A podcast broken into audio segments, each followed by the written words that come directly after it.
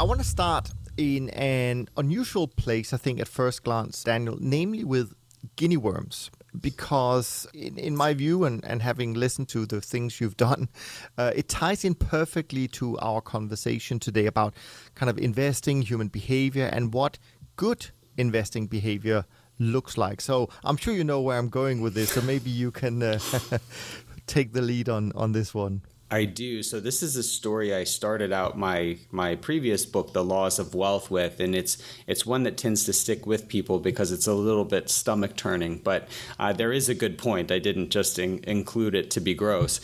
So I'm from Atlanta, Atlanta, Georgia, and Atlanta is you know of course home to Coca Cola and UPS and a couple of other big businesses. But one of the things that we're we're most proud of is that Atlanta is the center for epidemiological research in the world.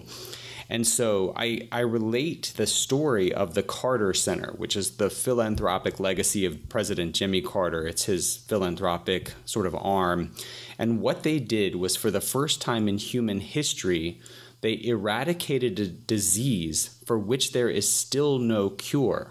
So it even um, it almost sounds nonsensical when you say it. You know, they they eradicated a disease that there's no cure for. It has never happened before.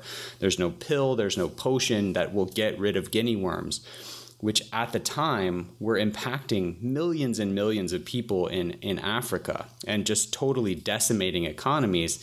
And basically, what the Carter Center did was they trained young people, they trained young uh, students and teachers to go over to Africa to educate people around the two behaviors they needed to do. Basically, they needed to, to identify the early signs of guinea worms and they needed to quarantine.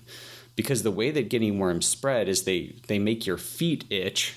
Sorry, we'll get a little gross here. They make your feet itch, and so people would run down to the communal watering hole and submerge their feet in the village water supply to try and get some relief from this itching. And of course, then the worms get into the water supply and the whole thing goes and goes. So they identified two behaviors identification and quarantine. And they found that if they did these things, they could eradicate the disease. So simply by following two rules, they eradicated this disease that was you know crippling a number of West African nations.